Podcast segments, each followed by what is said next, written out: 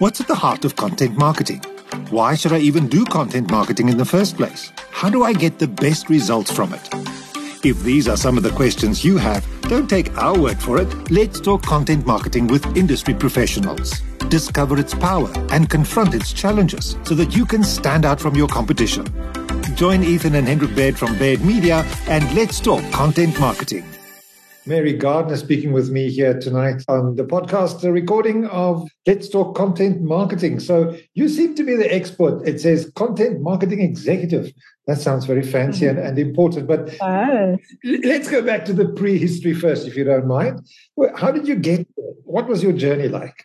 So it was very organic, very natural. So I, when I was in college, I studied media with a focus on journalism, particularly print journalism and then also online. So at the start of my career, at the very beginning, uh, when I was interning, I wrote for online and then also print.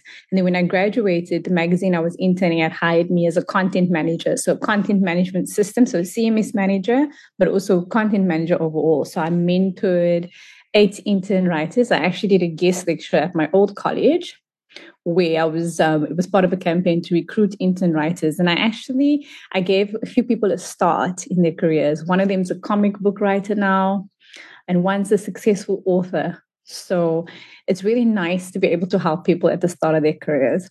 But anyway, I digress. So content marketing became a very natural part of selling your content online. Because journalism is not so much just about reporting it's an industry that supports the ad industry. And magazines make money by reaching audiences specifically target audiences. So when your reach is high if you can show with your web analytics? That you get you know a certain amount of traffic per day? Then you can sell more ad space on your website. And so the whole objective from the start of my career was about marketing content.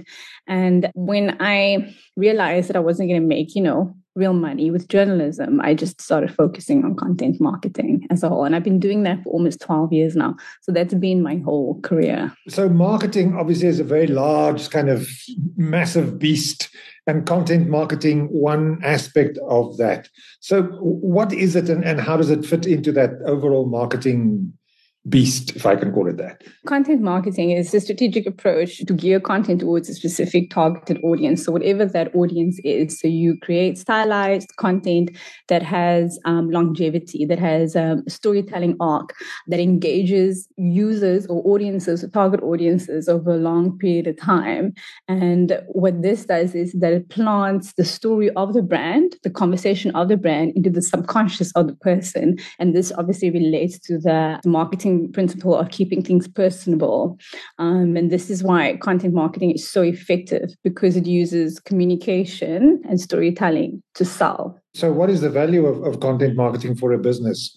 and how does it differ from advertising or you know the other pillars of marketing well the value is that it forms part of the whole marketing strategy and very specifically here we're talking about digital marketing. And as i said as i said before it's about speaking to the customer and speaking to the audience and maintaining a narrative of you know the, the classic use cases and pain points of the customer. In business when you focus on solving people's problems they come to you and they spend their money with you because they'd like to solve a, a particular problem. And then content marketing supports this. I've read somewhere that if you're like somebody who has a nursery uh, and you want people to come buy your plants, then you obviously have to write articles around, you know, plants and herb gardens or all those sort of things, which, as you say, solve issues for people so that you can then look like the expert and you become top of mind. And then when they need a, a new plant for the garden, they'll rush off to, to your nursery because, you know, they've read so many of your articles and they've sort of become friends with you without you having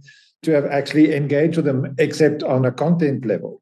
Yes, it's natural, it's subtle. And it's a very important point that you make about being an expert. You do have to establish yourself as an expert in your field, or at least attempt to strive to. Because uh, people, when they trust in you and they trust in your brand, they're more likely to spend their money with you. You also said earlier uh, longevity. That's an important word, isn't it? You can't just write content for today and tomorrow. It's got to have a long shelf life. How do you do that? There has to be an arc to the storytelling. Everything has to link up. So there has to be an overall message. So what is our brand about? What problems are we solving? You know, how are we helping our customers get through whatever they need to get through? And so there will be a single thread that connects all of our articles. And then each article on its own, as you mentioned, should have longevity. It should, at least a, a significant period of time, remain relevant to the topic. Obviously, I'm speaking very broadly now because we're not speaking about anything specific, but I guess that is just the structure that we keep in mind when we consider what are we doing with our content marketing strategy.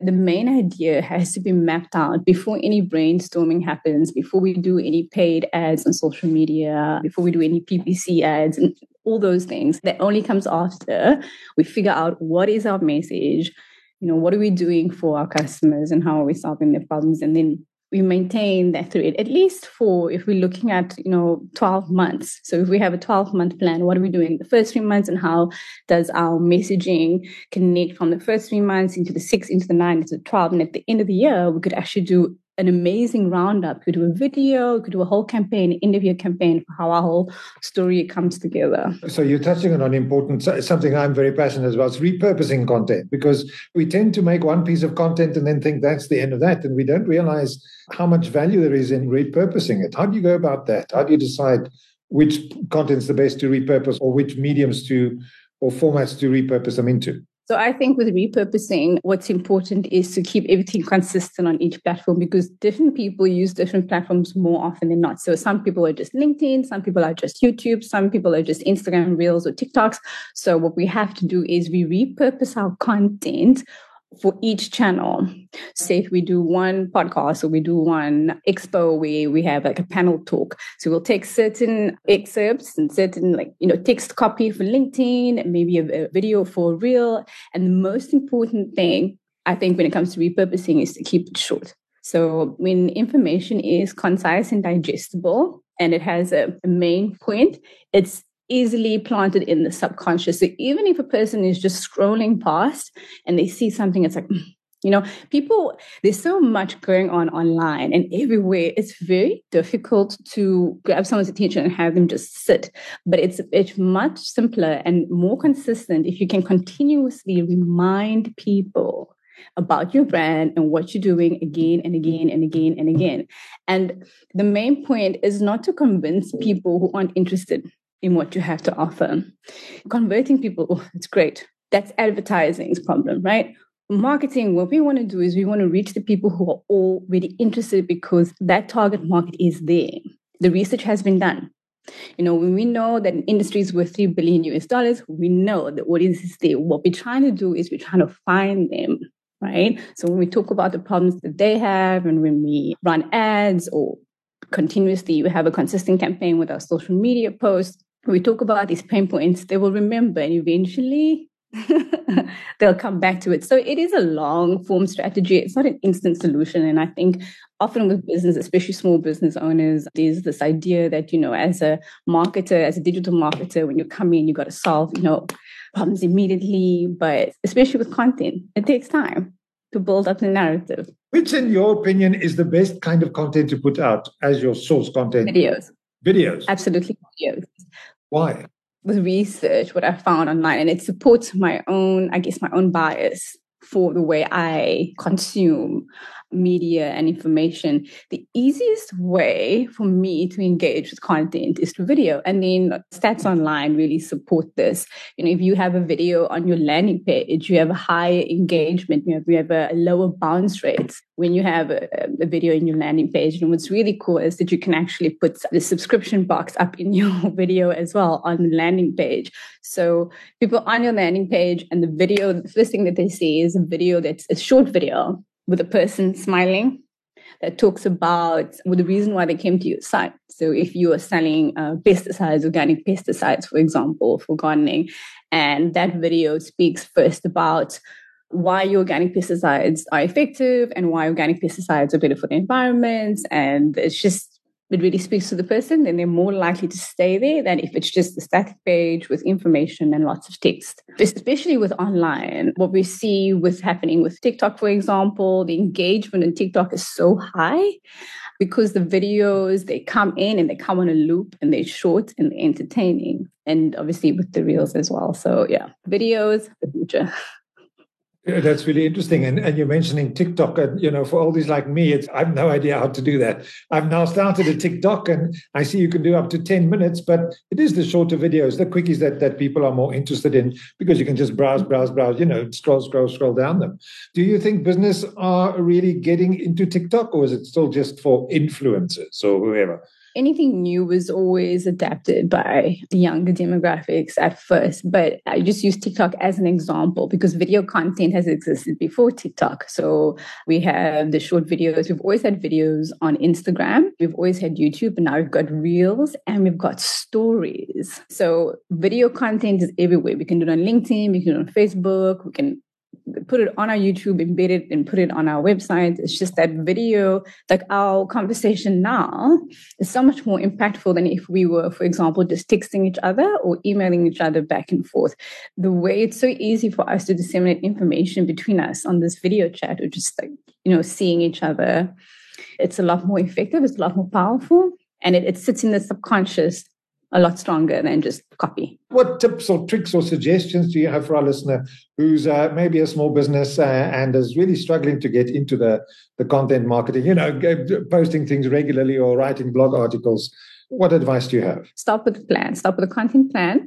So that's the main idea, but then also an actual plan, like a schedule. You can use an application like Loomly, which is really great for scheduling. It gives you a great overview of the whole month. If you're posting to Instagram, you can do a future grid post look and actually see how the tiles are laid out and how the content will be laid out. And you can start to create patterns for your social media. And then again, with the scheduling, what you have is consistency. So if you're looking to engage audiences, what audiences really enjoy, what humans enjoy is routine. So if every Monday they know they get a certain kind of post from you, they will check in and they will appreciate that every Monday you do maybe a mentoring Monday post. They know that they, okay, on a Monday, they're going to see that. And if they can rely on that from you, then they'll keep coming. But if you are thinking of doing social media, for example, or getting content out or blog articles, and very sporadically you write one article here and one article there, it's, yeah, you're not going to see any results and you won't see um, increased engagement with that. And at what point do you call in the services of a professional like yourself? At the very start. At the very start. The marketing budget is often the one that is left behind. And it's uh, because it's like, oh, you know, it's hard to tell. Are we getting a value for money? But a good way to tell what's happening with your marketing budget is to look at the analytics. So if you are hiring a content person slash social media person or you're hiring an agency, make sure that you're always asking them for the analytics so that you can see what the rate is for acquiring new customers. So if you have a certain like ad spend, you know, this is speaking very broadly, like how much are you spending? And then, and with analytics, how to do is compare how much you're spending to how much traffic you're actually getting to your site. So that's Google ads, for example. But yeah, you need, you need professional help from the beginning. And if you start off, I think, without pros, you're gonna you're gonna hit a lot of stumbling blocks. And eventually like down the line you will hire someone and then they're gonna have to work with like the scraps of sort of like what you've done. So it's better to start off proper. It's much more expensive to hire your own digital marketing team but the easiest way is to go by referral for agencies so i would definitely recommend an agency if you are a smaller company and then also put them on sort of a, a, contract basis or a review basis. So see what they do in three months and then also educate yourself because there's no way you can ask the right questions of an agency and find out if they're actually doing what they're supposed to be doing if you don't know what's happening so you got to educate yourself to if you're a small business owner you know large companies they don't there's whole teams to run those things. But yeah. That's really good advice. One of the big stumbling blocks for a, a small startup is budget, you know, like that's why people tend to try and do everything themselves and then, as you say, stumble very quickly. How expensive or how cheaply, how affordably can you do this? Or do you start slow and build up, or do you go the whole hog? What is your advice there? Definitely start slow and then build up. So whatever your budget is, whatever you can spend, you get what you pay for in, in most regards. You know, so the less you spend, the less you're going to get. And if you're spending less, you need to lower your expectations. If you're hiring someone who's just finished the college degree and they interned somewhere for like six weeks, they can't give you the results that someone who's been doing it for 10 years can. And so, you know, you negotiate, you speak to agencies and you say, okay, I've got 5,000 Rand a month, what can you do for me for 5,000 Rand a month? What results can I see from 5,000 Rand a month? How can I compare that? How often can I view analytics? Can you explain these analytics to me? And if they can't answer those questions for you, then you know, okay, so you gotta you gotta shop around. The first agency you find is uh, very specifically might be good for a certain field, but not good for yours. So you got to have a look around. And the base is referral. And LinkedIn is amazing for that. Mary, it's been great chatting to you. Thank you so much for joining me here today on Let's Talk Content Marketing. And uh, yeah, you can find Mary on LinkedIn, Mary Garner. And if you want to find out a little bit more about how to repurpose specifically a podcast, I wrote a book about that. It's called uh, Purposefully Repurposed for Profit. And it's how to start with a podcast and turn that into a ton of content. And that is, of course, available on Amazon.com. And look out for the new book, Become a Podmaster Everything You Need to Know to Master the Art of Podcasting, coming out in early 2023 also on Amazon. If you want to join the conversation, find Ethan and Hendrik on LinkedIn. Also, visit the Baird Media website to look at the range of content services we provide. You will find all the links in the podcast description.